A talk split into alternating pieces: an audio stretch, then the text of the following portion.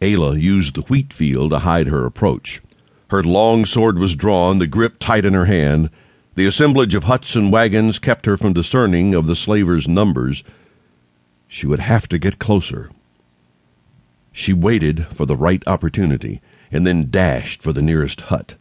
She placed her back to the small wood structure and peeked around. There were two slavers at the carts, leather whips in their hands as they tore the flesh off the back of a large, dark skinned man tied to one of the wagons. Another stood near the center of the huts. A fourth searched a farmer towards the edge of the village. The slavers bore clubs and scimitars, but wore no armor. They were brigands at best. Ayla unclasped the cloak from around her neck and let it fall. She tensed and readied for the charge. Three more bowmen came out of the huts. Two hefted spears, and Ayla groaned at seeing the weapons, challenging as they were for even a sword master. There were now seven men in total. Too many. She needed help. She sheathed her sword, gathered up her cloak, and fled.